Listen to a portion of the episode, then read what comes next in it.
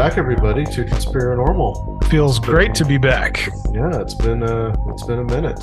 It's been almost well, it actually has been a month since uh, we actually did a proper Conspiranormal show, other than the update that we put out a couple of weeks ago. I think we're fully recovered from the Strange Realities Conference. Yeah, I think we took our time and uh, recovered a little bit, and uh, we're we're going to be back here for a string of excellent shows to round out in the year. Starting with the guest that we have, Dr. Richard Spence, who's coming back to Conspiranormal for I think this is the third time. Congratulations, Dr. Spence. You're Thank you. Glad to be back. you're in the three guest club. Okay. The mystical number three. I um I, I wanted to probably start advertising for these people, but um, you guys, I, I have the great courses primarily due to uh, Dr. Spence, and I ran uh, across um, his Crimes of the Century series that's on the great courses. Which, by the way, if if you are interested in anything academic, uh, the great courses just about has everything on there. And now they have uh, they're not paying me for this. I'm paying them. But uh, now they have, I guess, wrapped into something called Wondrium that has the great courses and several other things, as well as their own programming on this uh, website. Wondrium has Secrets of the Occult, also with Dr. Spence. And I understand, Dr. Spence, that this actually is Wondrium's own program. It's not actually part of the great courses. Well, I'll, tell you the way that I understand it, and since I'm not privy to corporate decisions at at the teaching company, so the the company that runs all of this is called the teaching company, and so traditionally they had the great courses, which again has these kind of you know these aren't these are taught by people who are generally academic experts in their field. These aren't for credit courses. This is just something you you do because you want to learn it. Uh, but they seem to be transitioning into a kind of broader, you know, I don't know. Maybe somebody felt that the Great Courses was somewhat dated and you needed a, you know, another name. So Wondrium is the kind of larger label under which the traditional Great Courses Mhm. exist, and then Wondrium puts out some things just strictly under the Wondrium label. But I think as time goes on, the whole thing is going to become Wondrium. So Mhm. that's that's probably the name you would want to search for and remember. And you can add it as a, a channel on your your smart TV, whatever you use, Roku or whatever. Yeah, they have Yeah, an app. yeah. They have an app now. So currently, I have great courses through um, Amazon, which I've had, and uh, I've downloaded Wondrium, which, like I said, it's got a lot of different, a lot of different things on there. And there's like several. There's like another one section on there that's like Kino Lorber. I guess it's like you know films from like the early 20th century. So they got like Battleship Yeah, Potemkin on there, and uh, they've got the complete Metropolis and like uh, Nosferatu, Cabinet of Dr. Caligari. So you can go back and watch a lot of these older films. I'm just looking through this thing you know, with the free trial so I can watch the uh, Secrets of the Occult. And I'm just like, this is amazing. I mean, there's just so much on here, and it's definitely worth, you know, the $15 a month or whatever. But I think there's like some tiers that you can you can use, but it's it's pretty incredible. There's even like a channel there that's like debates. The only thing that I've watched so far is your thing, but like I'm gonna be watching a lot of stuff on there. So I, Yeah, I, I already know that already. There's oodles and oodles of, of stuff. There is Whatever There you're is. interested in, you'll find it. Yeah, yeah, for sure. There's even like home maintenance stuff on there. Like it's crazy. Ballroom dancing. Yeah, ballroom dancing. Gardening. Yes, you're right. Yes, yes. That is, there is ballroom dancing on there. Uh, but we're going to talk about uh, primarily cries of the century. I want to talk a little bit about some of the secrets of the occult stuff too. Um, I was particularly stricken by three episodes of the crimes of the century, and these were actually together in order. It was like the Zodiac Killer, Charles Manson, Son of Sam, and some of the interesting connections between the three. And that's kind of what I want to talk about um, tonight. Is that? But I want to talk about a couple of other one other case as well. Um, Really, an overarching theme of occult murder in the yeah, yeah. in our Yeah. current fascination with Right. occult murder. That's that's a good way to put it, I suppose. Yeah, It always creeps in there somehow or another. it, it does. So, it does. um, I guess that's that's you know in the in the Secrets of the Occult series, you know, again, occult being a a thing which in some ways is tricky to define, um, means slightly different things to different people. So I decided to stick with the simple version that it means hidden. It means a kind of hidden reality. And but it tends to be it tends to permeate everything if you know what to look for. And this is, you know, where people think that, you know, occultism is just a lot of rogue cultists and devil worship. Uh, it's so much more than that. I mean, it's it's a um, among other things, it's just it, one of it is it's a whole. In many ways, it's a kind of basic philosophy as to how reality works, which has some really mm-hmm. interesting aspects of that. Um, but you do find it in in crime quite a bit. I mean, there's he's always kind of lurking around the corner, like a little imp. So I'm curious about just some of like the facts of like the, the Zodiac killer case and some of those some of those connections between these three. Um, that these three are, are connected in, in an odd way. Well, we're talking about Manson, the Zodiac, and Son of Sam. Um, well, if you look at Son of Sam and Zodiac, the obvious connection again, the one which is pretty much up front, is the whole idea of an occult connection. Because the Zodiac, whoever that person was, claimed, you know, their essential claim is why am I committing these murders? Well, I'm collecting slaves for the afterlife. Now, whether you want to take that statement seriously or not, that's what he said. That's what he, mm-hmm. what he mm-hmm. was doing. So that certainly gives some kind of occult underpinning. That's, that's what this whole thing is about. I'm killing people in order to collect slaves for the afterlife. So all of these things are kind of ritualistic killings. David Berkowitz, you know, depending upon the day of the week and phase of the moon and different things, would he, we know? I mean, this is a guy who said he was getting uh, a demon talking to him through his neighbor's dog. And that furthermore, his neighbors and other people around him were all part of a nationwide ritual murder cult. That's one of the things that's been fairly consistent about Berkowitz is that, yeah, he says he's not trying to say he didn't commit murder. Right. He's basically saying that I was part of a larger group that these were uh, these were cult activities. These again, these weren't sort of random killings, and it wasn't just one guy going out and shooting couples. These were all carefully staged.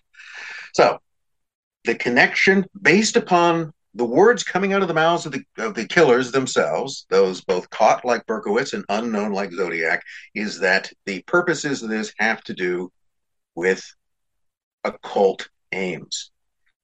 Manson, I think you can also fit in. I mean, you know, Manson was spinning a whole sort of spirit. I mean, you know, he mm-hmm. was declaring himself to be both devil and Christ. And now he was running some kind of, of deal uh, quite successfully for a time and you know selling drugs to motorcycle gangs called Satanist slaves. I don't know why they picked that particular name, but you know that you see these little things sort of come up yeah. again, again and again. The challenge in all three of those cases, Manson, Zodiac, and Son of Sam, was: is there really anything new to say about these? I mean, uh, all of these those cases have been right. Just gone over continuously and they're in upteen different theories. So the one thing i didn't want to do is get drug in and trying to assess every single theory that someone has come up as to who the zodiac was. Because to varying degrees they all make sense. The other hand they don't lead anywhere. Okay? Uh, your prime suspect dies or someone's you know someone's dna doesn't match that that you have. And um, so, what I tried to do in the case of Zodiac was to simply focus on that question. Okay, it is is this an occult crime? Is is it something motivated by you know not necessarily occult forces? You don't have to believe in the reality of occult forces to believe that people are motivated by them. What was the inspiration uh, and again, when you know the killer says, "I'm I'm I'm collecting souls as slaves in the afterlife," then Well, what did he mean by that? And if we look at the case further, do we see other occult elements in it, things suggesting of a, a suggestive of a kind of specific ritual format? And you do see some of that. Um, the the whole thing that the zodiac has with the the positioning the, the, the sites of the killings are not randomly chosen any more Mhm. than the victims are randomly chosen and anytime you begin to do things one of the thing, things i points i try to make in secrets of the occult is that a ritual is simply a series of actions performed in a specific order now, once you begin to think about that, you'll realize that every play and every movie you've ever seen, every symphony you've ever listened to, is, is a ritual because it is a series of actions performed in a specific order and usually designed to evoke some kind of response. Anybody who makes a movie, you know, you know, if you're making a movie called Satan's Cheerleaders, you know, you're trying to evoke some sort of response out of people, scare them and titillate them, I suppose. Uh, nobody's ever composed a piece of music that wasn't supposed to get a response from people in that way. And music So- and movies are often under the microscope of these synchromystic types trying to uh, ascertain their real hidden agendas and meanings. And Well, you know, motion pictures are probably one of the greatest boons to occultism or the concept of ritual activity that's ever come in because you can now you can make things look real. Mhm. the idea of i mean what, what a film does is that it, it creates a completely alternate reality. Because what you've got here i mean you know to go over the obvious. You've got actors who are reading lines written by a writer. You've got a director. You know, everything you see is a fantasy. It's not real but it looks real and the most important thing is that they do it enough so that you buy it is real because if you're watching, you know, you're watching an action movie with Liam Neeson, let's say, going around killing people, which is pretty much what his career has become, quite effectively. But if you're watching this, if, if you're if you're thinking the whole time is that, well, this is an actor and this is a set and these are other actors and these, you know, these are squibs going off, no one's actually being harmed, you wouldn't enjoy the movie, would you? You know, you'd be watching it as a kind of technical exercise, but you're drawn into that by the convincing performances, the ability of actors to portray hopefully realistic characters saying fairly realistic things. That's that's why in something like often a kind of you know what we dismiss as a cult movie or a a kind of silly movie, you, you, you watch them because you you you're sort of reveling in their irreality in some Mhm. way. I Right. Ed Wood's Plan Nine from Outer Space. All right, you're not you're not taking anything seriously, which is why you're in on the joke while you're watching it. But another film, no, you buy into it. You are enchanted, which is sort of what the filmmaker set out to do. So you've got. So in the case of you know getting back to, to the zodiac, I think the zodiac is, is a fairly obvious occult angle. So that's what I was going to look at, and we're not going to get it. And the other thing I concentrated on was just what are called the canonical five murders, because he claimed 44 victims, and you might connect this murder, but okay, we're not going to go there. We're just going to look at the ones that we all agree that this person did, and then look through the different elements. He he seems to have an interesting thing about you know the, the position. There's a whole business about you using Mount Diablo, Mount Mhm. Devil. What else? There it is again. Why Right. Mount Diablo? Is well, the, the obvious reason really for Mount Diablo is that it's the basis for the whole grid system in the West Coast in California. Okay, that, that that's what you set up as the kind of why that place. I don't know. Somebody did it, but that's essentially how you've you know set out the whole sort of division of California into to, you know, sections and uh, the, the the sort of makeup of uh, the lay of the land in that regard.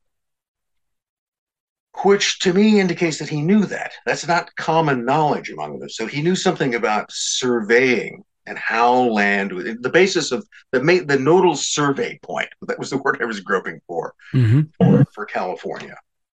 Uh, the other thing he seemed to be pretty cut. You know, the one thing I ran across in that episode that I thought was it really surprised me, even though I'd seen it before, is that at one point he sends this, I think it's a Halloween card to a reporter. And it's got this little, you know, little the cross, which is drawn, dividing things into four quadrants. And you know, one is the various forms of, you know, how I've killed people, you know, by gun, by knife, uh, by rope, by fire. And we only know that he's killed people by gun and knife. So is he also claiming that he's strangled people or set fires and doing some? But the thing is, is that all of this comes from a Tim Holt comic, this Western comic in the 19. You find out that where the Zodiac, where someone got the whole idea for this from was the cover of a Western Tim Holt comic or I think the early 1950s, where you've got a whole wheel of death with all of the different ways in which which people can die. But that's there's a so is he a comic collector? Should you have been looking at comic shops the whole time uh, as to what was going on? Someone that's who would have acquaintance with those, someone who also seemed to have a kind of passing acquaintance with with codes. Yeah.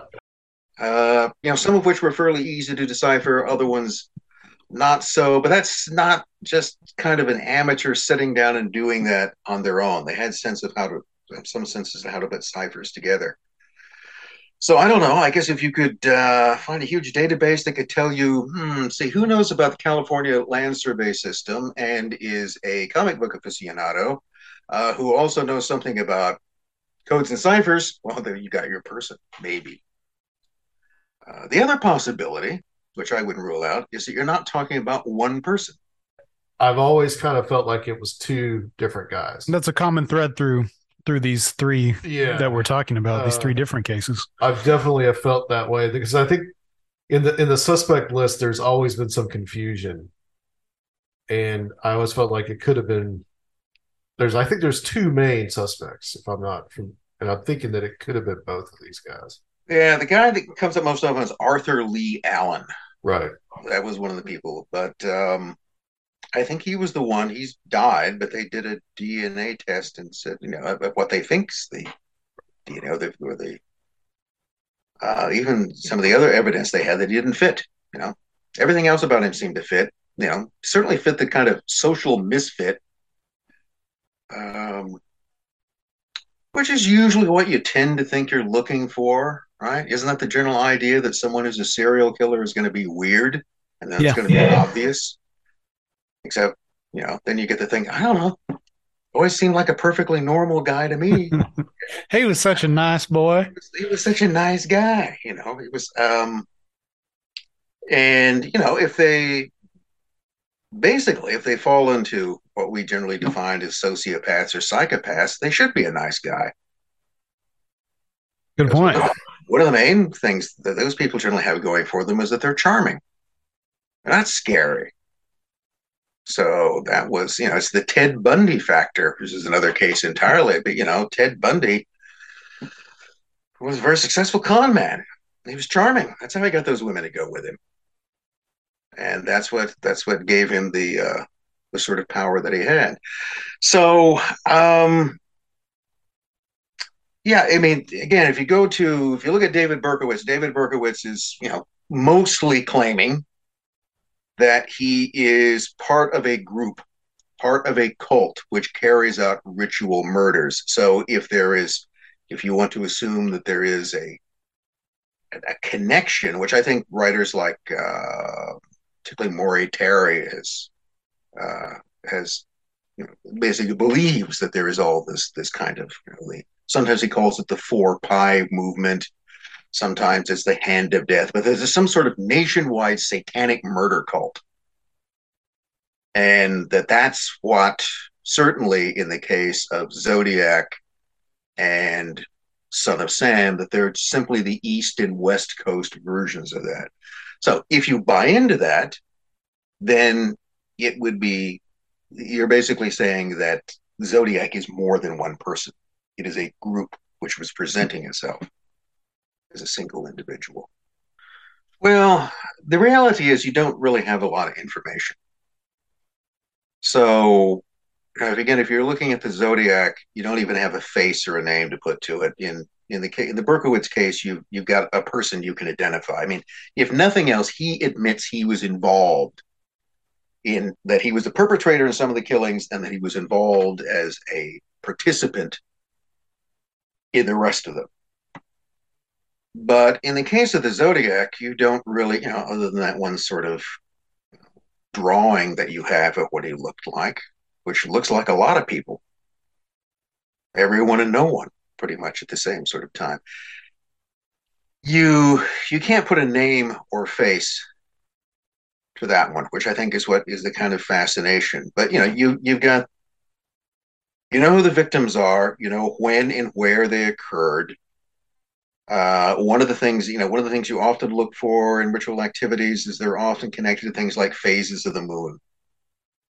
And so, is was there anything consistent in terms of lunar cycles and the zodiac killings? Not really. Um, most of them, you know, they occurred at night. There were couples.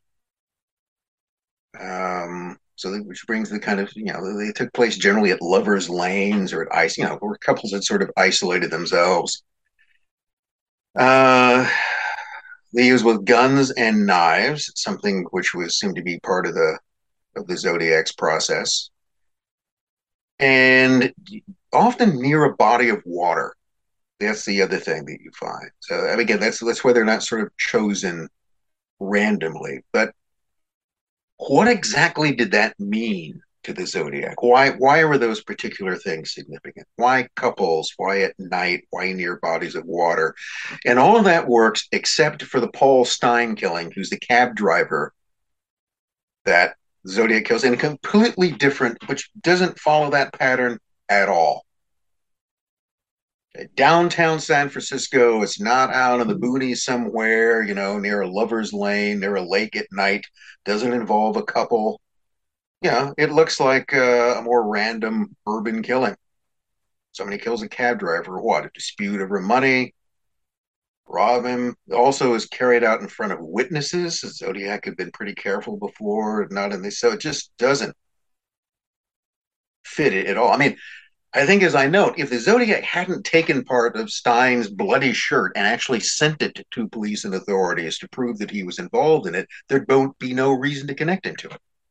It doesn't fit his MO. So, why was that killing so distinct from the others? Um, and you know, my guess in that is because it wasn't it wasn't planned. It's one of those things that just sort of happened for some reason. Uh, and the other thing about that is that, as far as we can tell, as far as you can really sort of prove, the Zodiac doesn't, he boasts a lot of killings after that, but either he got a lot more careful or he got scared and he quit. There was the one at Stanford University. Uh, you're talking about the woman the, in the chapel? A lot of people attributed that to Zodiac, but I think that they they know that I think that that was the security guard. But I yeah, think I think that, that well, security guard, janitor, caretaker. Yeah, they they apparently pinned it on him. Yeah, and he he killed himself before they when they were serving the warrant, which you, actually can see in that um, documentary that that was put out uh, about a year or so ago about the Maury Terry stuff. Yeah, um, which that's connected to the Son of Sam, usually connected to the Son of Sam stuff too, even though it happens like a continent away. But like I can remember that you know uh, Walter Bosley wrote about that in one of the Empire of the Wheel books yeah. Um, we're connecting that to to Zodiac, but I, I I can't really remember why that that was connected to Zodiac, other than it was some weird kind of ritual killing, and not exactly his mo either, really. No, the other one he's been connected to is early on. Supposedly, his first victim was what was it, Cheri Jo Bates, who was yeah. killed at what see, Riverside or no, San Bernardino, uh, killed on the college campus. That's the one I'm thinking. That, yeah, I think that's, that's, the one I'm thinking of, actually. That's yeah. probably. There have been others. There are a couple of killings, uh, you know, where I used to live in Santa Barbara. Um, There was a couple that was killed near Gaviota, which is a little isolated coastal town, sort of uh, to the west or north of Santa Barbara, depending on how you want to believe Highway 101 runs. Um, there were a couple of people in closer to home and around UCSB campus who were, who were there was an axe murder on the beach in Isla Vista. and that was other people attribute. But that that again, I think, was just the idea that we, we know there's this killer out there, and he seems to target couples. Yeah. So yeah. you got a dead couple. Well, it must be the same person. Well, not necessarily. And I think you can, if you get something going on here. One, Zodiac is continually claiming more victims. He's always sort of ahead of anything that's been found, and that that number continually increases. So is that we'll we'll say him? We don't really know, but you know, I'd give you a ninety nine point nine percent chance yeah. that any way you look at it, probably is a male. All right, I don't want to leave women out of this. Okay, I'm not saying that. I'm just saying that you know, overall, less likely to be serial killers. Yeah, much much less likely than you have. But yeah, the facts are, are, relatively few. They're subject to a lot of different interpretation, and they bear, a, in some cases, a greater or lesser resemblance to other killings of that kind. I mean, something else I think I noted in that episode is that if you really look around, you know, the San Francisco Bay Area in the late 60s and early 70s, there are a lot of murders going on. In particular, this is the unpleasant part of it. There are a lot of young women who disappear mm-hmm. or whose skeletal remains are found much later. There was a dozen in, in Marin County and elsewhere. Very often, you don't know who these people are. Um, you don't know exactly when they were killed or how they were killed. We know that these killings take place in an area where Zodiac and other serial killers were active, so you have no idea what's really going on. Uh, but just in other words, just because somebody shows up dead in an area where the Zodiac killings took place doesn't mean it was the Zodiac. There were uh, there were more. There was more going on than that. I don't know if it's ever going to really be be solved at this point. It doesn't seem like it's going to happen. But the the Son of Sam one, um, the Maury Terry theory, that seems pretty solid. I think the problem with Terry became when he started putting all this kind of more satanic panic type of um, material into his work. I mean, it makes sense that there was more than that there was more than one person, especially with what happens afterwards with a couple of the guys that he was associated. Berkowitz was associated with start to die under these kind of weird, mysterious circumstances. Yeah, the uh, what are we thinking of here? I'm spacing on the name. Uh, the brothers. Yeah, Wheat. Yeah, um, yeah and um, you know, even to the fact that that Wheat's sister works as a dispatcher yeah. in the in the Yonkers Police Department, which is and actually is a dispatcher who takes the police call about Berkowitz's arrest. That's kind of odd. Um, yeah, I think if you put everything together with Berkowitz, you know, you've got to keep in mind that he's changes his story you know, first first the devil made me do it, then the devil didn't, then the devil made me do it again. And this is, you know, this is one of those things that is not that unusual to run across. Someone confesses, then they repudiate the confession, then they go, "Oh, well, the confession I gave you before is is basically correct." And you know, you're left with this situation that, well, they lied or misrepresented themselves in one of these cases. You can't both do it and not do it. So which is it? So, which of those does do you want to believe in that case? Uh, by the preponderance of what Berkowitz has said, by you know even some of the oddities in, in terms of the killings, I would, without saying any way that I absolutely believe it or prove it, I would lean towards the side that yes, there is more going on in the Son of Sam killing, killings than just David Berkowitz. I'm not sure how much more, but he's not the only person who is is a part of that. You know, there's another case, another thing within the crimes of the century that comes in. Actually, a case that I think fits better than Manson fits into this, as better known as Manson is, fits in with both Zodiac and Son of Sam, is the case in Italy, the monster of Florence. Right. Another one of these cases, which is unsolved, which you've got umpteen different suspects. You actually have people who were convicted of it at one point in time under very dubious circumstances. Um, I tell you, one thing I basically learned in in researching that case is that don't get arrested for murder in Italy. Uh, it's you know, not a Amanda Knox found that yeah. out as well. Uh, I remember that. Very different proceeding. Part of it is being capacity to be tried for the same crime again and again, if that's the circumstances, or, or to be retried with other things thrown into it. Uh, but beyond the perils of, of Italian uh, jurisprudence in that case, uh, the Monster of Florence was again something that went on really through the 70s into the 80s. Uh, couples, okay, like the Zodiac, couples are the focus of this, ambushed, killed, shot to death, uh, basically using the same gun, which you know, turns up in different. There's a lot of things there to suggest it's it was somehow all connected to this particular Sardinian sort of crime family. Yet, you can't really tell how. Uh, it's it's a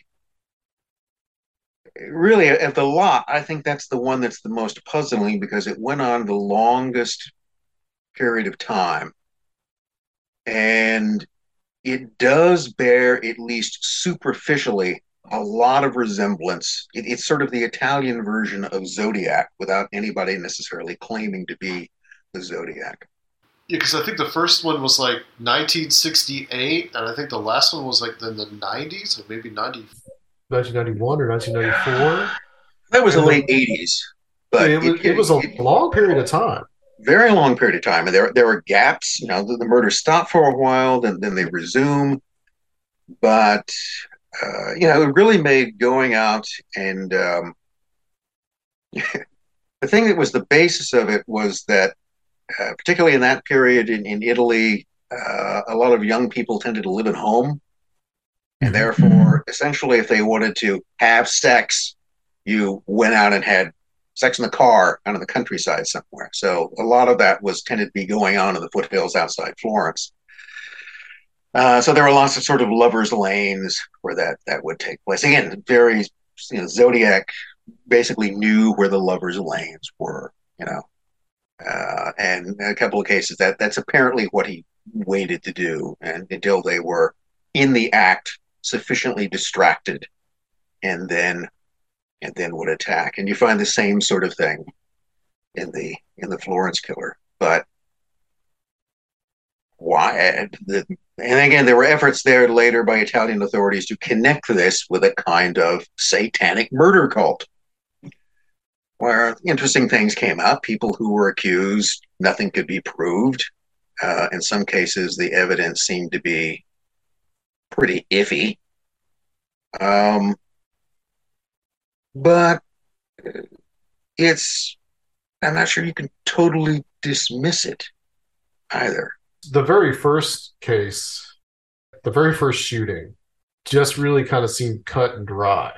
Like it was this woman that was with her, I guess her lover, and the uh, there was the little boy in the back seat. Yeah. And the little boy, you know, the, the the woman and the man are shot. The little boy is taken somewhere to a house, left there, and it seemed that this was obviously like some kind of like love triangle gone wrong, or this was the husband that did it, but they could never quite pin it on the husband. And then like that seemed pretty cut and dry, but then a few years later, you start getting these other murders that start taking place, and they get progressively more brutal. And and there was a, an interesting theory as to somehow that that first case set somebody off down a dark path somehow. I thought that was an interesting theory. Yeah, it's um, there's essentially a clan of people around there. They're not from locally from Florence, but they're from Sardinia, which apparently in Italy is considered even more than Sicily to be a kind of backward area. Um, whether that's true or not, that was the perception at the time. And it was, you know, the, the first case is, you know, you basically got this woman and her boyfriend um, who are, you know, parked basically having sex in the front seat while her son, who they'd earlier taken to a movie, is is sitting in the back. And then the kid is taken, what is it, like three miles away? Someone Yeah, carries something like that. he describes, you know, it, it, it changes. The kid changes his story, of course. You know, first there's a there's a person who there was there was a man. He even identifies some of the people who were there, who were some of his, you know, other parts of this family. Again, it, it pretty much looks like a murder, uh, committed to defend family honor. That that's what it would tend to smack of because uh, the woman had been just you know dishonoring the family by bestowing her honors freely, you know, her favors freely on other individuals, however you want to phrase that. And and so they killed her and the guy she was with, and of course they took care of the kid because he was born. Yeah, that sort of fits. See, that's that's simple. But then they just go on and on, and it's this targeting. And but the, the, the greatest attention, the greatest violence is always directed towards the females, and they start, you know, removing their uteruses and you know It gets bad. Yeah. It gets yeah, bad. it, it, it gets uh, increasingly bloody uh, and and things that, that aren't connect. You know, you can't possibly connect that you're you know, and, and the victims are completely unrelated to each other. Some of them are you know foreign tourists who are there who've never set foot in that area. yeah. And there was the one, the German, the two guys. Yes, and then One of them had long hair, so they thought that the killer just thought that was a woman. And Yeah, so they end up killing a couple of German gay guys. Um, and and also the the killings are the killings are with a pistol. You know, I got a 22, the kind of gun that was commonly used basically you know, to shoot varmints. Uh, and then the mutilations would, would take place later. But uh, so that's one of the theories is that, you know, someone who was involved in the first killing, which is a pretty simple, you know, honor killing, something set off, you know, some switch was thrown in their brain, and then they wanted to do this over and over again. That makes a good story, but that's all it is. Okay. You're guessing about the motivations of somebody you don't know. Like the Zodiac, my suspicion is that there's not one killer. That these that these are killings very similar to each other, which the people involved in, you know, that there's some sort of group which is involved. There's a group dynamic that we don't understand. There you go. Is there a occult dimension to this idea of killing lovers engaged in these acts in lovers' lanes? Also, Well, okay, that gets you into the sort of realm of sex magic. yeah, So, uh, the, the principle of what's often called sex magic, which always sounds much, you know, like more exciting than it actually is, that the sexual act arouses great, you know, it arouses people, you know, gets them excited. It, it creates energy. And so, one of the things in sort of ritual sex magic is that you engage in coitus in order to create this energy, and then at the same time, have this kind of Zen like detached fascination on some object you want to occur. So, one of the concepts, you know, what occult rituals are often trying to do is they're trying to put energy into something or take energy out of it. You're trying to energize things to alter reality, to bend events in a way that you want to do by putting energy into or out of systems. So you can engage in sex magic yourself, you know, like Aleister Crowley or others, um, which means that you know you got to. I don't know this. This calls for certain mental gymnastics because you have to do one thing while thinking about something else. Try that.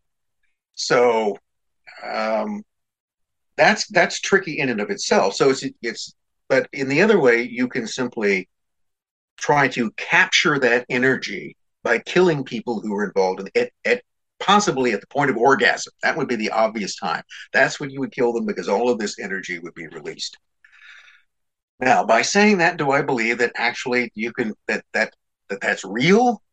I don't know, but people believe it is, and if you end up, you know, killing someone because that's what you believe, then you've sort of created a reality in that regard. Um, my suspicion is that if, from an occult angle, that's why couples are being chosen.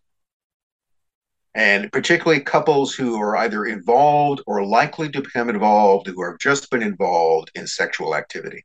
That seems to be a common denominator, particularly in Zodiac and Monster of Florence. Uh, on you know, Son of Sam as well. You know, they, they're it wasn't exclusively couples uh, it was young women for the most part, but then they're the you know young women are the sort of sexual avatars. They're the objects of desire. Which, you know, uh, a really unpleasant side of this is that that's why so much violence tends to be directed towards them. And it's you know, I it's one of those things I've without being able to participate in. I I understand why a lot of women are afraid. Oh yeah. Um, you know, I think as it was put to me, you know, you you generally exist in a world where, on average, and not always, you know, thanks to human sexual dimorphism, women are smaller. Um, in on average, and you know you, you live in a world in which these you know creatures like you but also much bigger and stronger and generally physically capable of overwhelming you often take a very intense interest in you. And that interest can be kind and loving and romantic as it usually is or it can become twisted and murderous. Um, but it's uh, yeah, and that's just again if you look at these general if you look at the general basis of sex crimes it's women being killed by men overwhelmingly. So something's going on there. Mm-hmm. Dark dark stuff something i was thinking of too you, you mentioned the satanic cult angle that kind of came up in the italian press um, i watched this other thing called um, vatican girl and this is a four part documentary about this case that happened. A girl that went missing. She actually lived in Vatican City. Um, this was in 1983, I want to say that this happened, and there was all this kind of weird stuff around it that had to do with the Vatican. About, I mean, it it it goes into basically everything, but there was also a lot of that same kind of thing um, satanic priests this type of stuff that was that was included in that and there was even one guy that confessed to being a part of it and they found out that he wasn't. It wasted a huge amount of time. The press just hopped all over this. And the amanda knox thing was the same way you know like the press just really hopped on it. Um, it seems like the sensationalism i mean like like you can almost say like some of these european countries like we think our sensationalism is bad here, like they're 10 times worse. And it seems like a lot of that stuff really muddies these cases to where like the police just cannot get any leeway because there's just so much just sensational bullshit that's involved with all. Well, yeah, there you go. I think there's a good term, sensational bullshit. Um, you know, the press. I'm trying to dump on dump on the uh, the fourth estate in this case. But yeah, the reality is, is that it's you want to sell newspapers. Yeah. And uh, you know what sells newspapers is is something which is scandalous and, and salacious, and you know the more threatening that you can make it. So you know if you got a sex murder, well that's one thing. You got a satanic sex murder, well okay, that's an even bigger story. Uh, yeah, I mean, sometimes the press can be helpful in the investigation of these things, but usually, no. Uh, usually, it often, you know, particularly if they begin to focus on one particular person as the culprit in this case. Um, well, like with Zodiac and other other terrorists, in history. They've served as a mouthpiece for the. Yes, see, the Zodiac was quite savvy about that. It was okay. Well, now I'll send this to you. This is the way that I'll communicate through the world. Uh, one thing you got, you know, if the journalist is anxious for the story, they're not they're not going to pass it up, and you can begin to the one thing that I sense about the Zodiac case, particularly because the Zodiac was was talky, he was communicative. Uh, Monster of Florence, much less so. You know, you, that doesn't have much of a voice. Is that the Zodiac to me? It was was manipulating this whole sort of media circus. Uh, they were throwing out all, you know, everything from threats. You know, one of the things they were going to blow up a school bus bus full of children which never happens, which is a good thing. Um, and part of it, I think, was I mean, was it was that really a plan that they had that just didn't materialize? And and I'm pretty sure you can say that it didn't materialize because had someone blown up a school bus full of children, we'd know about it. So that wasn't some sort of random murder that could have happened disguised as something else. Pretty obvious. Uh, or was it just an unnerving threat? You know, in the same way of continually claiming more victims. Oh, now I have 14, or I've got 30, or I've got 44, you know. You don't have to provide any kind of evidence for that. Uh, the degree to which Zodiac is just sort of messing with the collective psyche, uh, and you're able to do that. Know that you you you know, you've proved you know you can connect. You've murdered people. You know you're a real serial killer but now you can sort of manipulate this this whole story and the other thing the thing that's most unnerving about the zodiac of course is that they're never caught or identified. They just quit. Maybe. You're not even terribly sure about that either. Unless it was ted kaczynski. Well unless it was ted kaczynski although you know ted kaczynski bless his pea picking bomb making little heart, you know, made blew up people with homemade bombs. I mean that unless he completely changed what it was that he was doing, uh, it could be just about anybody. But personally, I think that's a reach. Yeah, there's there's also um, Steve Hodel. I don't know if you're familiar with him. He's um, yeah, he's he's a writer. He believed that his dad, pretty compelling. He makes a pretty compelling case that his dad might have actually been the murderer behind the Black Dahlia case. But then he just kind of derails it when he also says, "Well, he was also the Zodiac killer." Yeah, I I don't really get that. I don't really get that connection at all. Uh, there's also this guy I mentioned, uh, fellow by the name of who's an American military former military veteran who then retires in or, or actually moves to a position uh, I think with U.S. military senators around, you know, it, it, he'd been in the Bay Area during the Zodiac, and then he shows up in Florence about the time that most of those are murders are taking place. So he's been suggested as being both. That that's the tie-in. That it's you know the, that the Zodiac moved to Italy.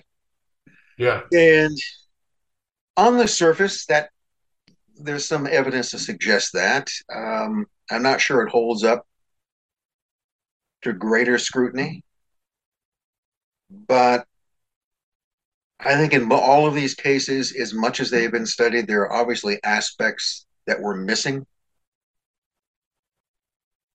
And it's more than just missing the name of the killer in some cases, it's really understanding what the motivation is. I mean, even if we assume that there is some sort of, you know, some sort of group which is carrying out ritual murders, it still leaves the purpose. Exactly why? What is that that they're attempting to do? What do you go to all of this effort for? Yeah. So if you're trying to use these rituals to channel energy to alter reality in some way, what way? beyond what you're actually doing, what the hell do you think you're doing? Right. That's a question for an occultist. Yeah. And that, then you can get, there, there, can be so many different reasons for it. I want to uh, get into Manson a little bit. And I guess to segue into that, the occult elements in Manson really have more to do with his powers of the ideas of his powers of mind control over his little band of followers. Um, but then also there's a lot of interesting things as far as he was very uh, was a very avid student, had a lot of time to learn some of these mystical systems, including Scientology and you Sure. touch on that. Well, if you look at Charles Manson, okay, uh, the main thing that stands out to me is you got a guy who's a who's a career criminal for the most part, whose early career included being a pimp. Right? That's that's he wasn't a very successful pimp, but that's that was something that he learned about. I mean, look, he, he spent a lot of time in the unofficial University of the American Underclass prison. Okay, okay, too poor to go to college go to prison, you can learn all kinds of things there. So learn how to play the guitar, get into Scientology, Satanism, whatever else is roaming around the joint during that period of time. But that's where it's eventually the idea became a pimp, which is really a way of mm-hmm. what? Psychologically manipulating women to get them to do what you want. Well, if you look later at his family, he's still basically doing the same thing. Manson is a pimp most of his followers are female. They are young girls who fall under his thrall. And one of the things he uses them for is, you know, to give free sex to bikers or anybody else he wants them to. That's a pimp, right? Um, uh, you know, it's to put in the simplest term, one of the things that Manson supposedly did in sort of training his girls was the strip and suck command. Okay. Well, they, you know, they would then begin to deliver oral sex to bikers or whoever else was there. And I don't know, you know, that's a, being a pretty successful pimp. So much of what he's doing is just he's a pimp hand. And that comes into a process of, of psychological domination of people. And in the case of Manson, also look at it. This is a guy who's not physically imposing. Now, Charlie Manson is a, a small guy. And which interesting enough is arguably one of the things that made him he's less phys- physically threatening to women he's more their size because he doesn't really pose a physical threat which some argument then makes in some in particularly in, in some cases of some women or others then more sort of psychologically susceptible to them okay this guy isn't much of a physical threat therefore you're not paying attention to the way in which he's sort of manipulating you otherwise. But yeah, yeah, you could get a you know a lot of impressionable young women, get them to do, give them some sort of sense of family, or that's what he called the whole thing.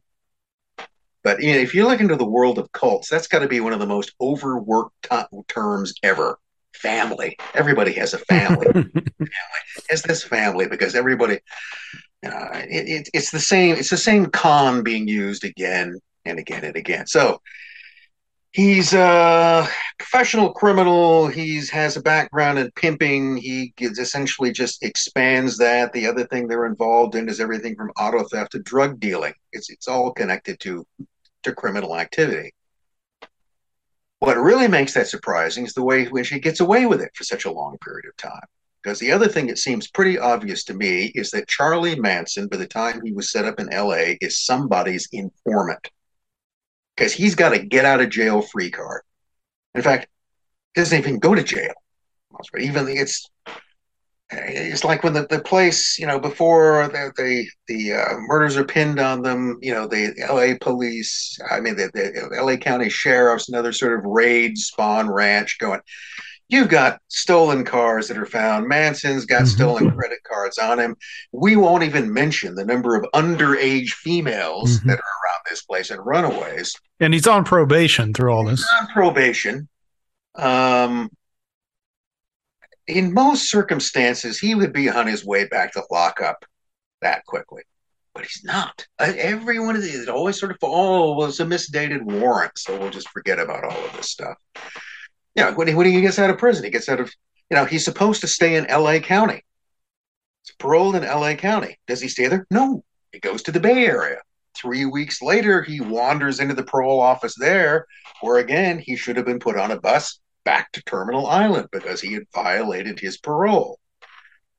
And you know, other people just don't get away with it. But no, uh, it's you know, it's okay. You can just we'll transfer it up here, and then we'll assign you to another parole officer who pretty soon is now only supervising one parolee, and that's Charlie Manson.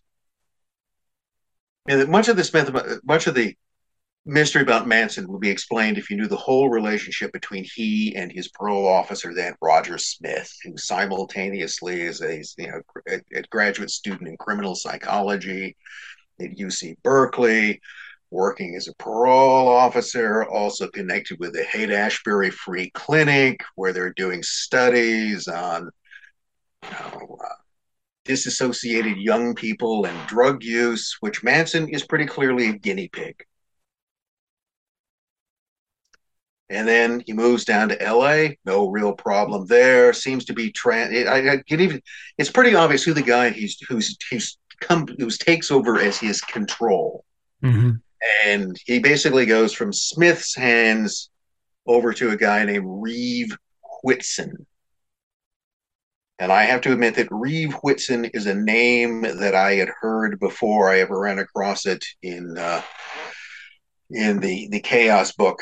Um, uh, and which is, you know, Reeve Whitson is CIA. He, he, later ends up in Central America, you know, handling contra drug shipments.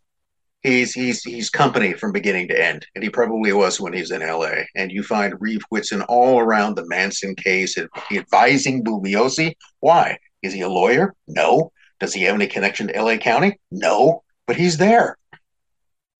He's at the prosecutor's side, continually giving him advice about something. Whitson is also pretty convincingly was at the murder scene before the police got there. How did that happen? So weird.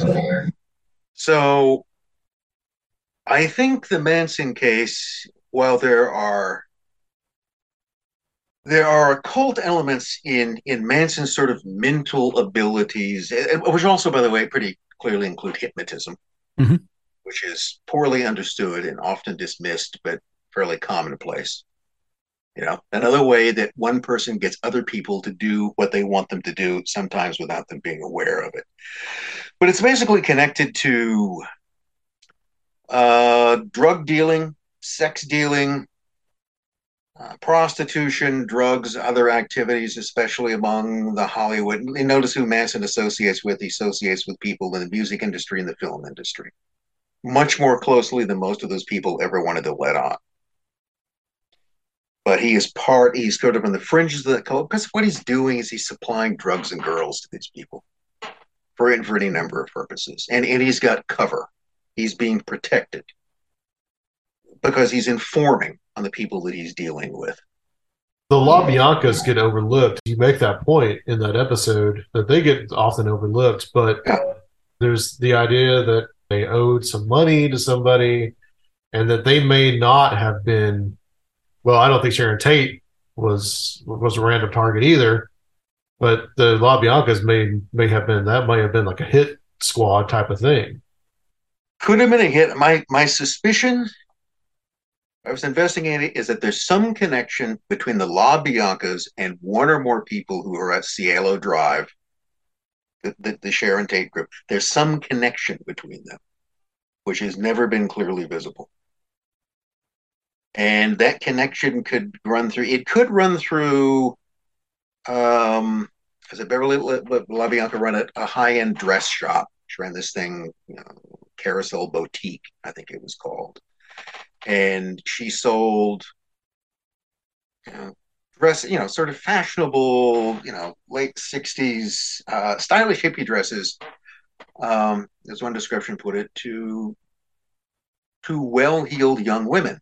I mean, people. I don't know that anybody has ever demonstrated that Sharon Tate or Abigail Folger were her customers, but they might have known people who were. There's some kind of connection there. Um, Lino LaBianca had been embezzling from his family business for years that had recently been re- revealed. He needed money. Okay. He was in debt. His wife, who had become much wealthier than he was, wouldn't. Okay. One of two things happened. The guy's in debt. His wife is now essentially a millionaire through her business. So you'd think that he would go to his loving wife and ask her for the money. Either he did and she turned him down, or he didn't go to her because he couldn't confess what that money was for. So, how does a guy get, why had he been embezzling money? How did he get into debt? Well, you know the story. It's usually what? gambling, drugs, mistresses. And I'd say more likely in that order. People get themselves into, you know, money gambling is the most common way. And that of course brings in possibility of organized crime. That's possible, but then also notice we said if it's not that, it's drugs. And what was one of the things that Charlie was involved in dealing? Drugs. Mm-hmm. So is that where they came in? Is that where they could? But there's some kind of connection between those two. I don't think they were just sort of randomly chosen. That's sometimes connected to a theory that, that the other sort of criminal business that Charlie was into was uh, essentially as a hit squad. So, you know, you would be hired to carry out murders in, you know, undetained. You have no connection to these people, which is why you're sort of the perfect assassins, because even if you're caught, you can't be traced back to it. But I don't know. I mean, on the one hand, the, the thing that I find in the Manson case, which is to me a very important point, which I think gets overlooked very often, like the LaBiancas, is that one of the first killings that take place is when Gary Hinman, who made drugs that Manson sold to bikers and others, and was also a musician. But um, you know what had happened is Hinman had made a batch of uh, basically you know, meth. Okay, gave it to Charlie. Charlie sold it to the bikers. Some of them got sick, and it was a bad batch. A bunch of very pissed off bikers show up at the ranch and want their money back. And Manson sends um, Bobby Beausoleil and a couple of the girls to go get the money. That was their job. They're going to go there, get them $2,000 back from Hinman. And apparently, Hinman didn't agree with that, argued there was nothing wrong with his drugs, uh, and that eventually led to him being murdered, which doesn't seem to have been the original intention. Now, the fact that everybody was supposedly completely whacked out of their minds in acid probably didn't help the situation. Um, but which isn't to say that LSD makes you a murderer, but it probably doesn't help the situation they were under the influence of Charlie more than anything. You're give, yeah, you're given the vague instructions that you know get this money out of him or else. So you know it began. It apparently began with sort of torturing him, and then you know things got out of hand. So you know they, they try to cover this up. This is this is where this sort of you know the little the piggies and the panther marks because the idea is that Hinman Charlie had a thing. He had an animus with various people who were connected to the Black Panthers. The Black mm-hmm. Panthers apparently also bought drugs from Gary Hinman. So I don't know. Let's just blame it on a bunch of black guys, right? So we'll leave signs that look like it's going to go to the Black Panthers. Uh, LA sheriffs and LAPD will pay all of their will pay attention to that, and they won't go looking for us. So, collecting a drug debt, things go wrong. Guy gets murdered. You try to create suspicion somewhere else. And then, you know, it's uh you know, Beausoleil who uh, you know, then gets in Hinman's car and drives it up the coast and falls asleep in it by the side of the road near San Luis Obispo with a murder weapon in the car. And it gets busted. So that looks bad. So what's the only thing that could possibly get him out of jail on that point? Well, to have somebody else committing the same sort of murders. So one of the things that I have to say, you know, it's not the sexiest solution, but it makes sense to me is that you know Bobby was very popular, mm-hmm. and you want to get the star know, of all those Kenneth Anger films. Yeah, and you never know what he, you know, occult themed films. Would argue, mm-hmm. guy who once cast to play Lucifer. Mm-hmm. Uh, in the stead of a dead child who was first that's another whole other story in itself but uh, so we'll get Bobby out of jail because you never know what Bobby's going to talk about when he's in jail. You don't want underlings who have a lot of details to trade facing a murder charge and trying to get their way out of it. So you want to get Bobby out of jail. So there, the idea is that you know you whack these people at Cielo Drive, and you kill, and you leave the same sort of you know bloody signs that will then will connect. Well, whoever killed this guy must have killed them, and if the, and if this guy was in custody at the time, well, then maybe his whole story is that I just stole the car and I didn't know the bloody knife was under the seat. You know, I'm a car thief. I'm not a murderer. Begins to make sense. So that could have that little set of circumstances tends to explain the killings that you're now it doesn't explain why you would choose those particular places. So it's like the, the house where Sharon Tate and her friends are, are killed, you know, 10050 Cielo Drive. It's not easy to find. You had to know where that house was. I mean, it's not even on the, you have to go winding through streets. You would have to know exactly where that place was. And it turns out Charlie knew exactly where the place was because he and other family members had been there before. They'd probably swum in the pool. So that was, you know, then you get these theories that, well, you know, Terry Melcher, who was a record director, I mean, a, a, record executive that Charlie felt had cheated him on a music deal, and so he killed everybody in the house to intimidate Terry Melcher. Well, if you're people with Terry Melcher, why don't you just go after him? I mean, it's not like Manson didn't know where Melcher. You couldn't find him. He could easily have done that. So that doesn't really make you know, this was all done to scare Terry Melcher.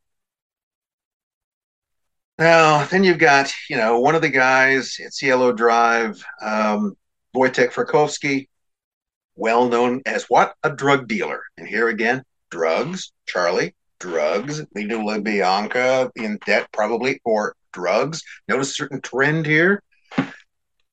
That drugs, drugs you know, not too surprising. A bunch of people end up killed, and there are drugs involved. And the one thing that tends to link the murders and the perpetrators together are drugs from beginning to end. So that's not the mystery of the thing to me. Actually, why the killings took place. Um, I says, you know, Sharon Tate is probably, you know, she's collateral damage. Okay. Um, which is probably one of the tragedies of the whole thing.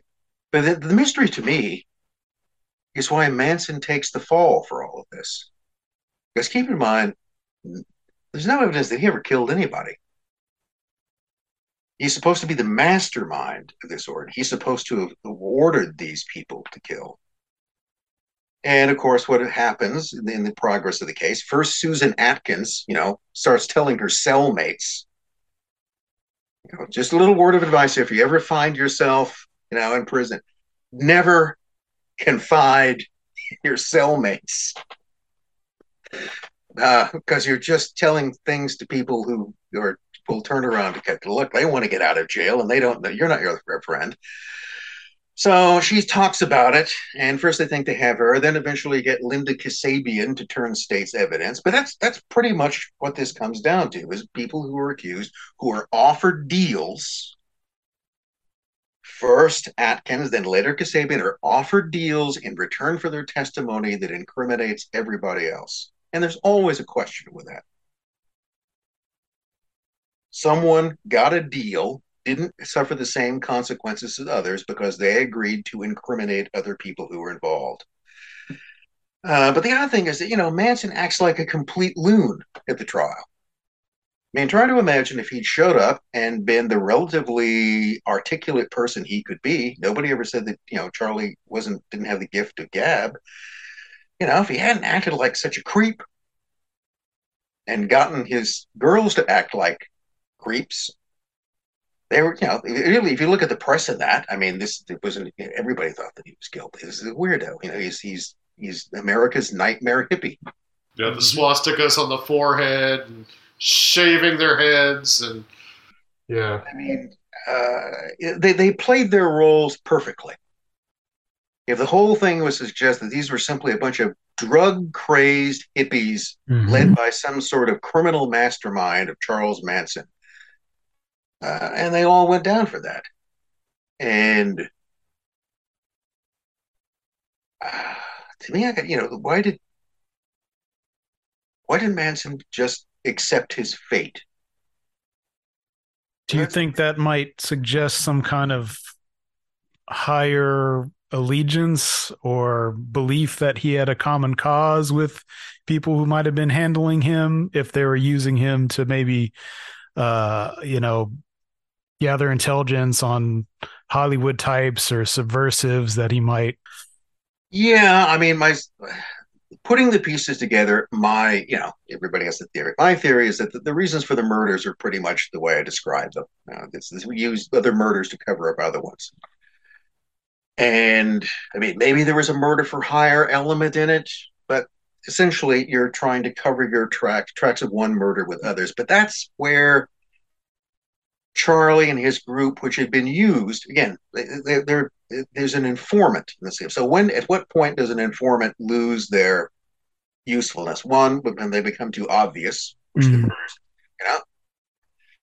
Uh, he's mixed up in this. He and his followers are mixed up in it. There's no way to cover it up completely, so you don't want too many questions being asked about the whole thing. Nobody, nobody really wants to go through the whole know all of the Manson story. So we're going to do it this way, and this is where the helter skelter. You know, this is the Butlio. It's, it's, it's to, to ignite a race war, which is well, It's not even an original idea with Manson, and uh, to me, there's, there's no particular that that was ever a big issue within the Manson family. That's that's something which is largely created by Bugliosi's prosecution team to create a reason for the murders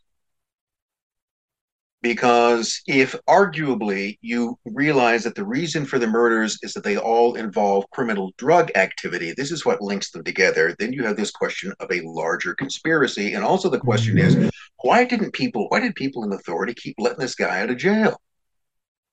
Who who knew what he was doing? Who was he working for? So let's shut this up pretty quickly. Crazy hippie Svengali Rasputin mastermind, some crazy teenage girl runaways. That's the way we'll spin it. And of course, to make that work, you have to get Charlie willing to accept his fate. And that would entail that whoever was his control, whether it was Reeve Whitson or someone else, basically went to him and said, Look, this is the role you're going to play before. You're going to go down for this. And, you know, the threat at the time was that, uh, you know, Manson would get the death penalty. hmm But of course, he That's a didn't. good motivation. He didn't. Because the whole, you know, capital punishment in California was going to be ended. Who, who knew that that was likely to be the case at the time? So what happened to Charlie is that Charlie went back to prison, which he'd always was pretty much had been his home for much of his adult life anyway. He liked it. That's where he felt most at home. Yeah, this This is, is, you know, I mean, arguably, you could see this deal being made. This is what you're going to have to do. You're going to have to take the fall for this. This means that you will probably spend the rest of your life in prison. You won't die. You'll just go Mhm. back to where you were before, back to the big university, And he had that uh, mafia like kind of ethos. So right? And, and you keep sort of playing the crazy role. You never tell what happened to this. And as long as you do that, you'll stay alive. Yeah. He had that notoriety, and all the people that would come in interview him. I mean, I, I remember seeing this one thing. Like, there's an interview with Diane Sawyer, I think, sometime in the '80s, and he's doing his whole act. yeah, he really had a re- And- renaissance in the eighties. But but they caught him at the end of it saying something like, "Well, was that okay? Did I do all right?" You know, Yeah, I mean, like, he, he's always playing a role in this case. He's not as he's he's not stupid. And this is there are a lot of smart people who can successfully play stupid. Arguably, it's one of the things you want to be able to do. Um, and again, I don't necessarily think he was a criminal master. He was useful to certain people for a period of time, and then he became a problem, and that problem had to be made to go away. And it could go away. It could go away by simply eliminating Charlie Manson from the face of the earth, or it could go away by tying up all of these little questions that have come up, and you know nobody will will come up with some bullshit explanation as to why this took place, so nobody will look at the real one, and then he'll do his assigned role of taking the fall for it. Looks like he took it to the grave. Yeah. So again, we will we will never know. but then quit. you were you were never supposed to know these things. You know, it's it's a um uh I won't say a friend of mine, but someone that I knew who who did indeed have a past legitimate background in in intelligence. Now, I don't know these people who claim they did, but it had you know, and so I would, you know, if I'm not doing things like looking into murders or occultism, my real thing is chasing spies. If you want to know how I got me into all of this unhealthy stuff. And so, you know, I would, one of the things that he was an interesting person to talk to because he could provide a certain real life insight into these things.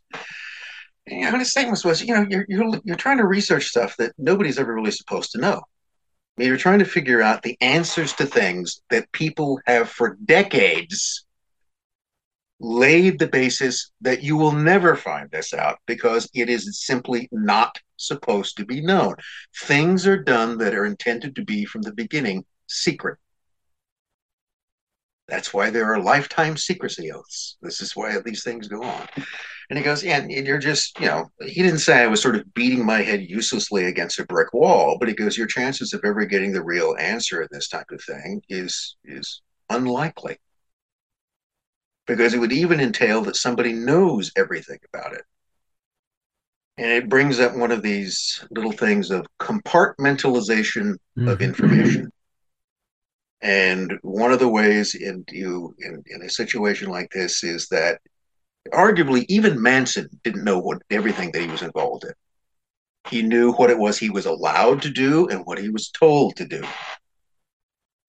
But he didn't necessarily know why and he didn't know who gave those orders to the person who transferred those those orders to him because he didn't need to know that. That wasn't part of you know you don't sit down and explain to you this is the whole thing and here's how it works. No. You go to this point and you do these things with these people or to those people. That's the only thing you need to know and you'll be paid for that. You'll be paid for it and you'll stay alive. And there's only so much. So compartmentalization breaks things down into groups, which are often, without knowing about it, all being used for the same sort of purpose. So take that back to something like Son of Sam and the Zodiac. So you know, it comes if if there if there's some sort of, uh, for lack of a better term, let's call it a satanic cult. But I know the Satanists will take exceptions to that, and you know, rightly so but you have to give so you've got some sort of cultist, some sort of murder cult. Do they even know exactly? I mean, they're they're told what they're what they're doing. Okay, we're going to go to the we're going to pick these victims. We're going to carry out these killings. This is what is signed. This this is what the orders are. This is what we're supposed to do. But it doesn't mean that they understand the whole operation. They only understand their small part of it. In the way that sort of listening to Berkowitz, that's that's what I hear. I hear a guy who's who sort of knows that there's something else going on, but I don't think he knows the whole story. Doesn't know who everyone else is connected to because he was never told that. It wasn't necessary for him to. I think that's a very good point. Um, and I think a lot of the conspiracy stuff uh, is people just trying to fill in those blanks. Mm-hmm. And like it's kind of at the point where it's it's kind of getting out of control now. But like you know that's that's where i think you know people the the, the satanic cult stuff and you know we, we've got the qanon stuff that has just kind of gone crazy. It's just like but i mean you're right. Not everybody knows the the whole story. People are compartmentalized. Well we don't know the whole story about anything.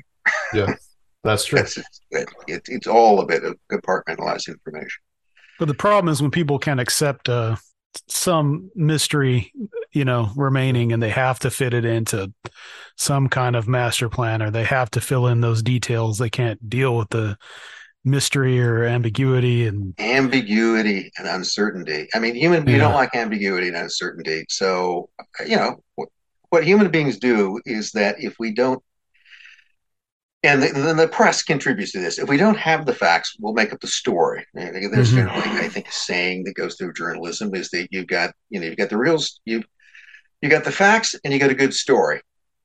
Now, what are you going to go with? What's going to sell more papers? The few facts that you have that are just kind of tantalizing but unsatisfying, or a story, right? Satanic cult, helter skelter, some sort of story that we can connect this to. It doesn't necessarily even have to be that logical. It just kind of has to explain things together. So it's it's easy to come up with a story.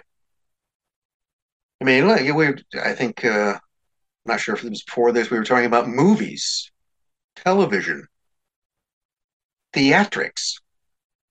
Those are all stories that purport to be reality when, again, we know that they're not.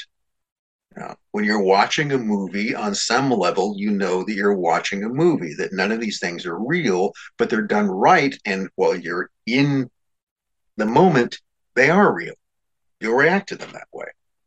There's an explosion on screen, you'll react to it because that's just a kind of, you know, it, it's evoked a kind of natural response, even though that's not real. It's, I mean, not only was the explosion itself controlled under the actual circumstances, it's now just an image on a screen. It can't possibly do you any any harm as well. But the thing about you know whether you, know, you do this in a book and anything else in the stories we create, you've got you know it's, it's like a screenplay. All right, you read books on screenplays and they'll tell you tell you how to put them together, mm-hmm. where you have your crisis.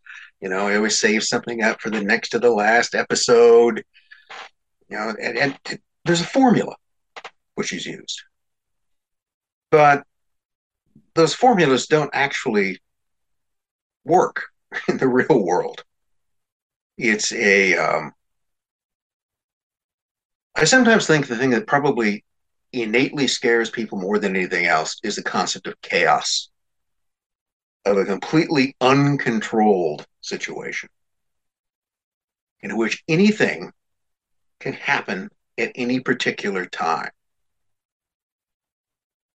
And, yeah, I mean, look at where the where we're at right now in the world. You know, it's like me and Adam joke, and I'm like, well, you better hope there is a, a an Illuminati controlling things and keeping us from from a nuclear war. You know, that, that's the only the Illuminati is the only thing that could hold it together. Um, or people who think that they're the Illuminati. You know, it, it's the again, the, the capacity of people to make things up and to believe things.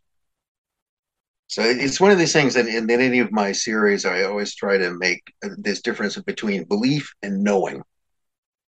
You don't know a lot, really. Again, if if you if you take any event and you sort of strip it down to the basic facts, you know those things that you know, this happened to this person in this place at that time without explaining why any of those things happen, but simply that those are the, you know, again, the Zodiac, any of these cases, the same thing. You know, you, these people were killed at this particular place in this particular manner, but you don't know how they can, what, what they're part of. Whether this is just an expression of sort of one person's sick mania, or this is something, the sick mania of a group, or what, or what their whole in intentions would be. I don't know. What are you going to do with all those slaves in the afterlife? How many do you need? Why is this? Why is this? A, why is this a big deal for you? For you in this game, where did you get that idea from? And is this just something you're sort of making up to scare people, or is it something that you really believe in? So, if we were only left with the facts of existence, we'd be in a perpetual state of confusion because we don't know why anything is happening. And so you, you have to come up with an explanation for it. And you do that all the time, you know, in the same way that you came up with explanations as to why your homework wasn't done on time. From as late as the dog ate it to, I don't know, whatever story you want to come up with that kind of let you off the hook in this case. And that's the that's the kind of and, and you know I'm saying this from the standpoint of, of a professional historian and and one of the things that I would admit here, and I think any other honest historian would, is that you know we really pretend to know a lot of things that we don't. Okay, we write histories which are sort of narrative descriptions of the path of whole nations and people in this way, and yet you're kind of just making this stuff up. I mean, you're creating a narrative. One one of the things that's common now is the idea if you want to control the narrative about something, narrative is just a nice word for story. You want to come up with a story that sounds believable, that suits your interests, and you want to have that story pushed in the media or any way that you can. It doesn't matter whether that has any kind of semblance to reality or what that reality even is. Or that even necessarily you know all the parts as to why you're doing these things. Then combine combine that with the universal and innate tendency of humans to lie, which, let's face it, we've all done various, for various reasons. Most of them good, actually, most of them entirely self-serving, and um, know, I, I, think it was the, the, most honest answer I ever got as to why, whether or not someone lied. It was a question I actually asked them, you know, would you lie about it? They go, yes, whenever it serves my interest better than the truth, which is a frighteningly honest answer. So, you know, it's one of those basic things that I think cops know people lie. You get used to it. You assume that probably if their mouth is moving, that they're lying. right. They'll they'll lie for good reasons. But the, the most the most troubling thing is when people lie for no particular reason at all, except to just mess with you. Okay. and as a person, I will confess, who you know, arguably likes to engage in teasing. Okay, you know, um, that's what I call it. And uh, pulling people's legs just for the hell of it. Yeah, I, have done that. Yes, I have I've completely lied to people and misled them just for my own amusement. Generally, loved ones and family. So there you go. But see, you can get away with that. you know, it's like family, the people you can borrow money from, and they won't kill you to get it back. Okay, they'll still speak to you, or you can you can play tricks on them and bamboozle them, and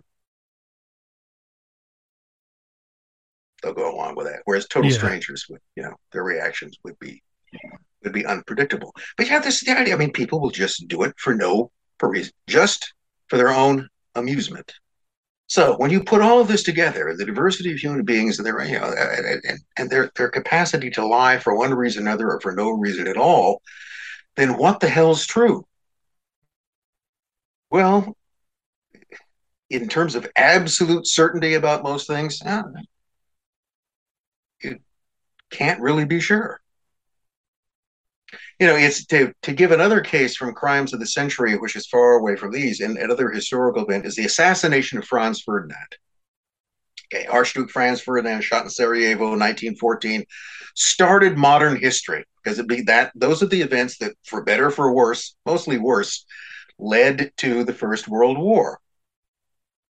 And yet, the most fascinating thing of that to me is the trial transcript of the captured assassins who were then put on trial by the Austro-Hungarian. Of course, you know, they, they admit to being part of, of a murderous conspiracy. Remember, this is all very clearly a very elaborately orchestrated conspiracy, but by different levels where they don't really know what they're doing. They're not even sure who's in charge of it. Yeah, these are basically tubercular young men, little more than teenagers, who basically volunteer for a suicide mission.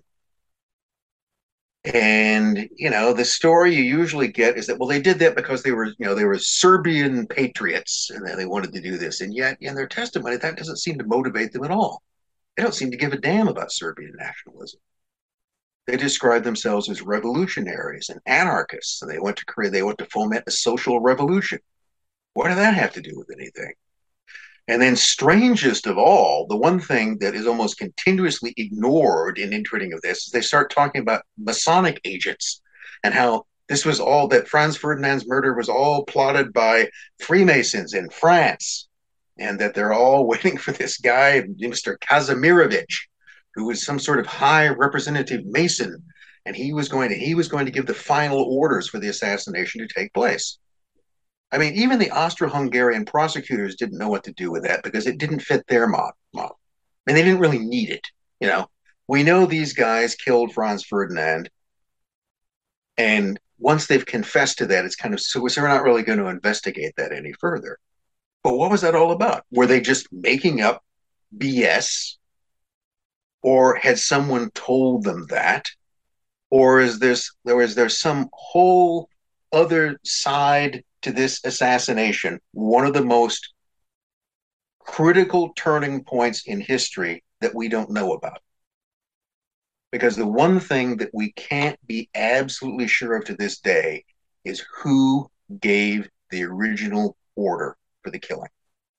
We can see the way in which those orders were passed down from one person to another, how it passed from one level of authority within one secret group to another one, basically leading down to the, the young assassins. But in terms of where the idea originated and who is in control of the whole operation, they don't know.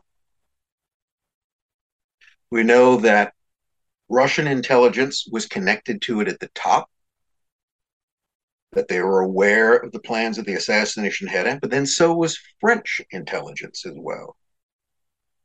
Even more interesting that the actual decision to carry out the assassination, the sort of you know, where the orders were mm-hmm. given, was in a meeting in France. Why there? Why was the meeting held in Toulouse? What was the purpose of that? Because it wasn't accidental. There was a reason why that meeting was held in that place at that time. So, who set that meeting? Who set that kind of agenda? Um, so, even when you look at something again, you, you just assume it's been hashed over so many times that there couldn't be any possible detail or any sort of corner that hasn't been completely investigated. There's all sorts of them. We know something happened. We don't know why. It seems the further the further you dig, the more doubt there is. Well, you come across, you know, it's a lot of the stuff. Again, you you dig and you find more information, but finding more information doesn't necessarily bring clarity. Right. It can simply bring another level of confusion. You, know, you, you think you've yeah. gotten it, is settled, and now something else is introduced to it that isn't there. So you see why it's so much easier just to come up with a particular story, push mm-hmm. that story, explains everything, and it goes away. Yeah. Instead of it being this thing that's always sitting there unanswered. I guess it was the the the, the Masons that did it. I mean, it it, it makes. Well, maybe. I mean, again, is it is that what the you know the assassins, Princip and the others who are on trial are at the bottom of this conspiracy. They're they're the people who know the least. Mm-hmm. And they're the ones who, by the way, along with being given, you know, pistols or bombs that were supposed to be used, are also given cyanide capsules that they're supposed to take. Because one of the things is that they were never supposed to survive. That's commitment. They're all supposed to be dead. The point too is that they were dying. See, that's one thing I I knew that Princip died of tuberculosis, but I yeah. didn't know that he already had tuberculosis. Yeah, he's. I think there are three or four of them that. I mean, tuberculosis was yeah. fairly common, right? In that period of time, and basically, if you had it, you know, eighteen or nineteen, if you have fairly advanced tuberculosis, you have at best a few years to live. So that's one of the things that was actually used in recruiting them is that you're not going to live very long. Mm-hmm. Now you have a chance to do something which is very, very important.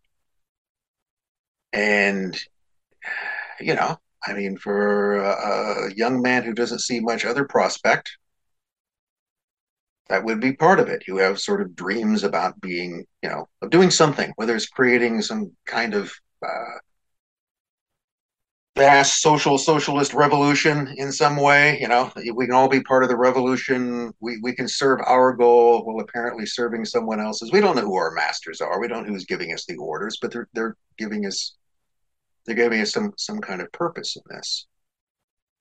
So um, yeah, you know, I mean, it's one of those things. If you want to be looking for willing assassins or martyrs, start with the terminally ill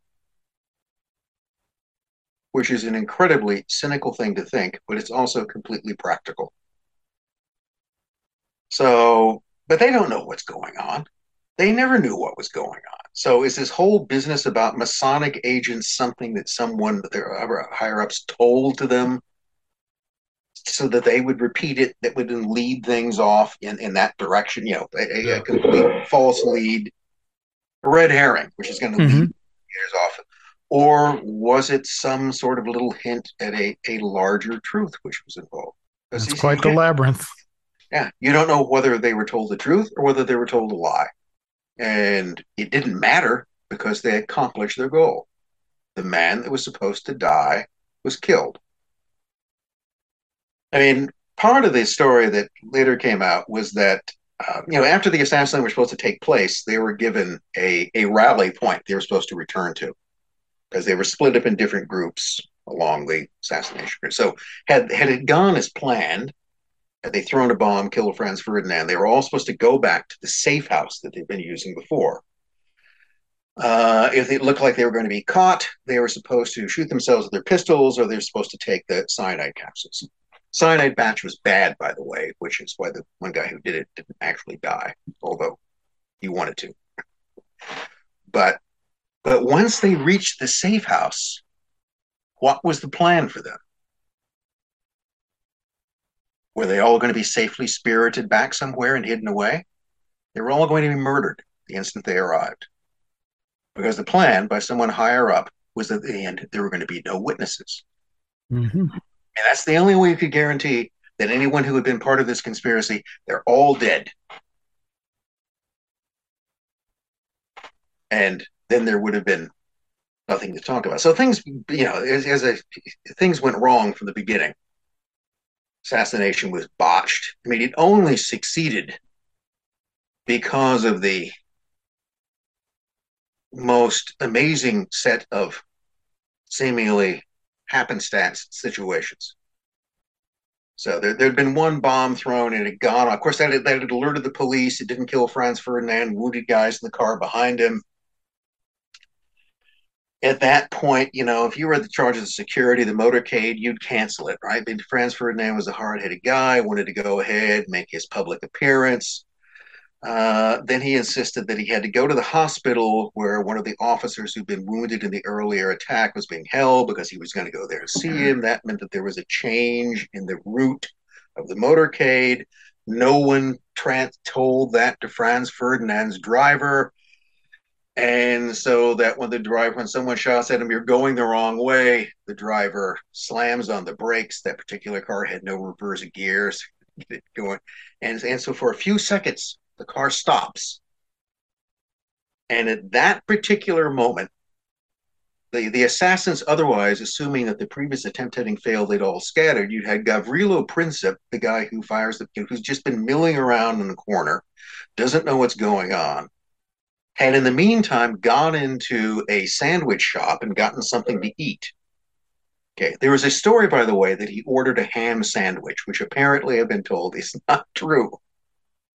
But it brings up an interesting point. He went in and he ordered something. Now, depending upon what he would have ordered, depended how long it would take for it to be prepared. And where the reason why that's important is that having gotten his food, Princip walks out of the delicatessen, and there, directly in front of him, at that instant, the car stops while people are trying to figure, or the driver's trying to figure out where he's going to go. Those two things have to happen within a framework of seconds, or the whole thing doesn't work. Move it 10 seconds, move it five seconds, one way or the other, and he would have walked out, and the car would have been moving away or would have been on up the hill. And none of those things would have happened. Lighter or heavier on the on the mustard.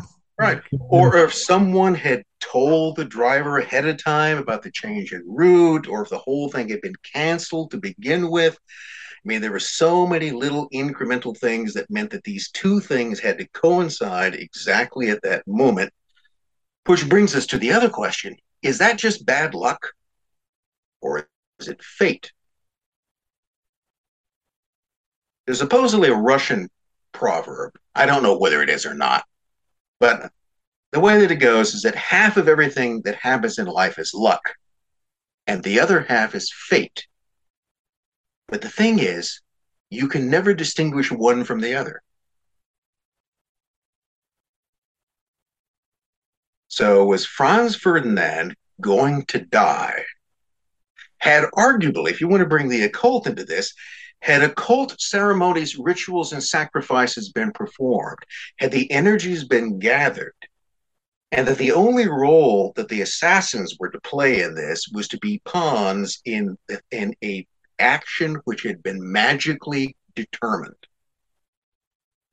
And it was. And that argument that franz ferdinand was doomed from the moment that he sat there because the forces that had been set in motion were one way or the other going to result in his death and it worked out exactly as planned. And Princip didn't even realize his part in it. I, I've heard that when Franz Ferdinand stops right in front of him, the car starts right in front of him, that all of a sudden he hears this voice in his head say, Do it, do it, do it. And he pulls the gun and he shoots him. He shoots both him and uh, Sophie. Uh, I've I've heard this. I don't. I know, and it seems like I saw it in a documentary, but I don't know if that's true. That's I don't know that I ever seen. I've ever heard. I mean, it, it could be Princip say that. The one thing that he did mention was that his gun was in his pocket. He had to put.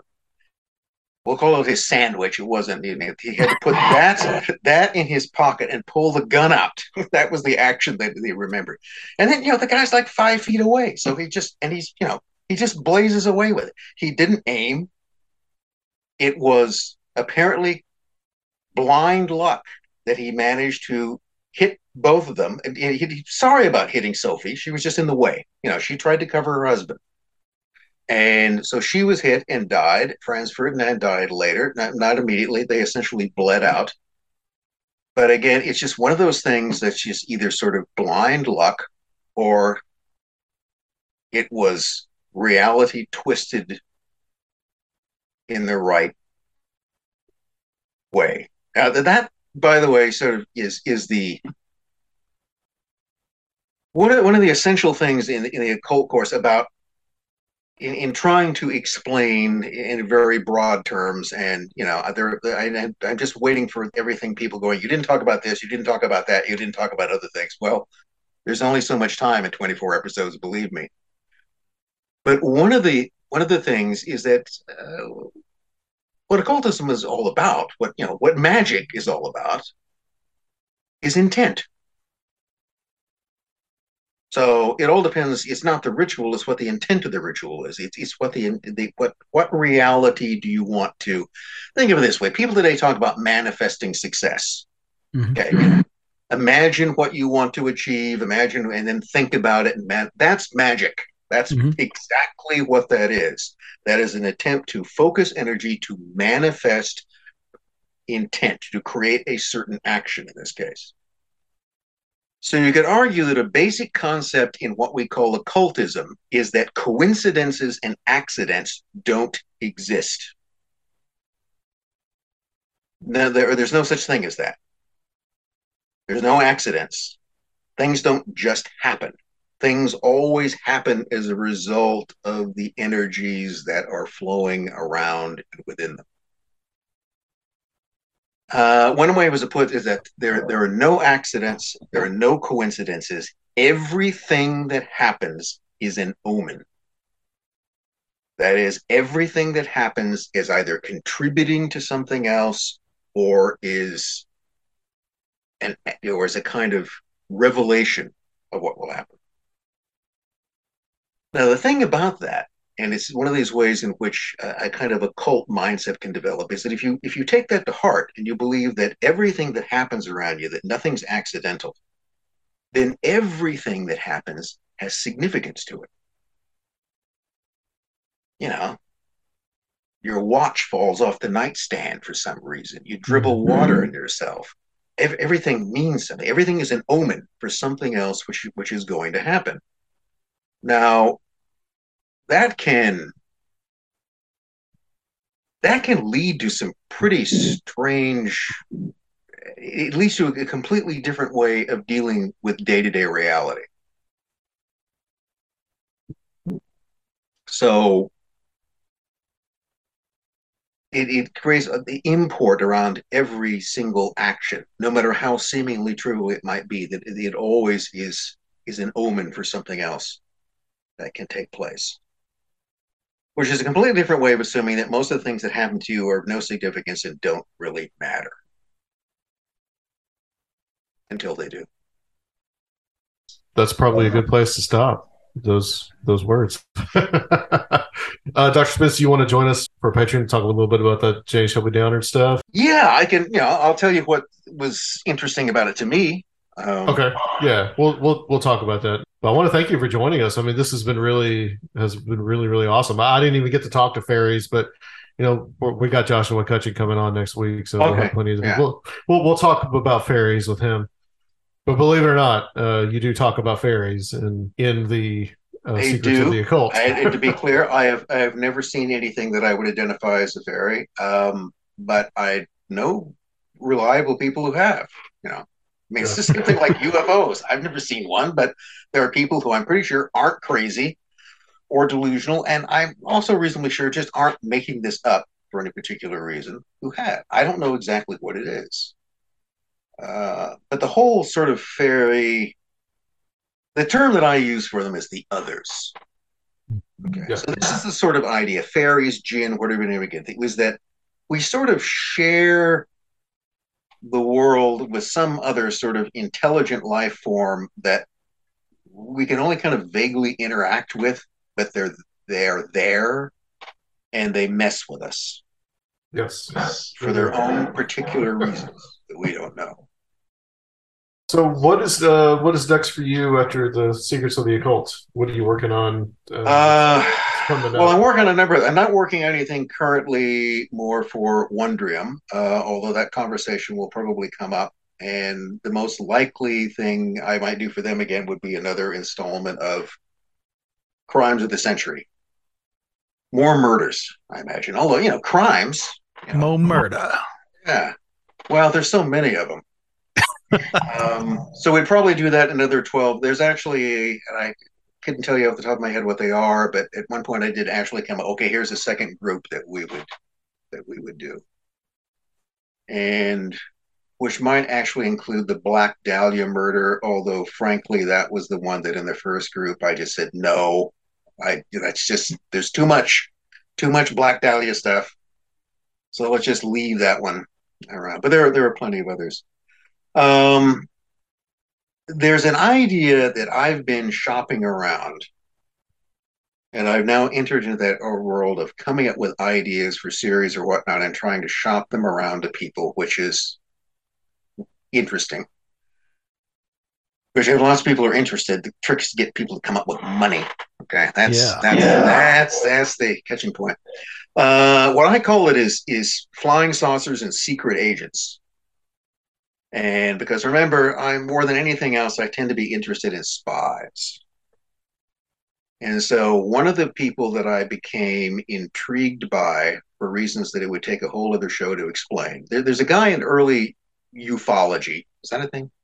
There's a guy in sort of the mm-hmm. early stories of you know, UFOs and the whole contactee movement named George Hunt Williamson. You sort of look at, you know, in the 1950s, Hunt, George Hunt Williamson was a big figure on the saucer scene. And I became interested in him because I realized that I had briefly met him in Santa Barbara, California in the late 1970s when I was a grad student. I was just introduced to him when he was no longer George Hunt Williamson, but was His Royal Highness Michel d'Obrenovic, heir to the crown of Serbia, Yugoslavia, who knows, maybe the Byzantine Empire. In other words, he'd become this completely other person. And it was like, oh, that guy was that guy? And sure enough, they were. So, you know, that has got kind of interesting. Well, suffice to say that, okay, I'm not a UFO guy. Okay, I've never seen one. Known people have. I'm agnostic about everything which is involved in that. Which, you know, maybe they're aliens. I don't know. But what I do see when I look, when I started, so I started looking at, you know, using my investigative techniques and Williamson and the rest here's what I saw. I saw a guy who had very unusual connections to the U.S. military and who increasingly looked like he was somebody's agent for something. Thanks so much for for coming on and uh and doing this with us, Dr. Spence. I mean, this has Well- been very excellent discussion. Good. I'm, you know, Um, I mean, who else is interested in hearing about this stuff other than you and your listeners? So there we go.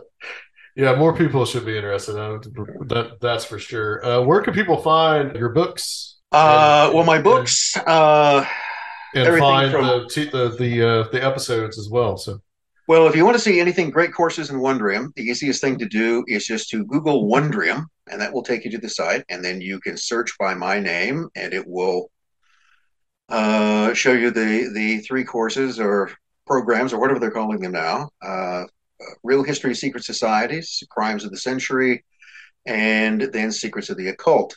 And uh, there are a couple of other Wondrium courses that I appear in along with other people. One of them is Secrets of Espionage. There you go. And the other one is True Crime Decoding the Evidence, where we again rehash things like the Zodiac killings, but from a more forensic angle in that case. Okay. And in terms of books, um, Amazon's a good place to start. The book that I will be forever best known for, I'm sure, is Secret Agent 666, Aleister Crowley, British Intelligence, and the Occult. Um, also, uh, Trust No One, The Secret World of Sidney Reilly, um, the uh, Wall Street and the Russian Revolution, uh, which is, Which is actually, you know, that's my favorite, which which has more facts and figures in it. Thank great you. book. I, I intended to do an interview with you on it, but we never got to it. But I but I did I did enjoy I did enjoy the book. So And you have a is it the introduction to Adam Gorightly's upcoming book on James Shelby Downard? I have. Uh, there was an article that I wrote. You know, one of the questions about James Shelby Downard in many people's minds was whether he ever existed, whether he was ever a guy or whether he was just some sort of literary creation.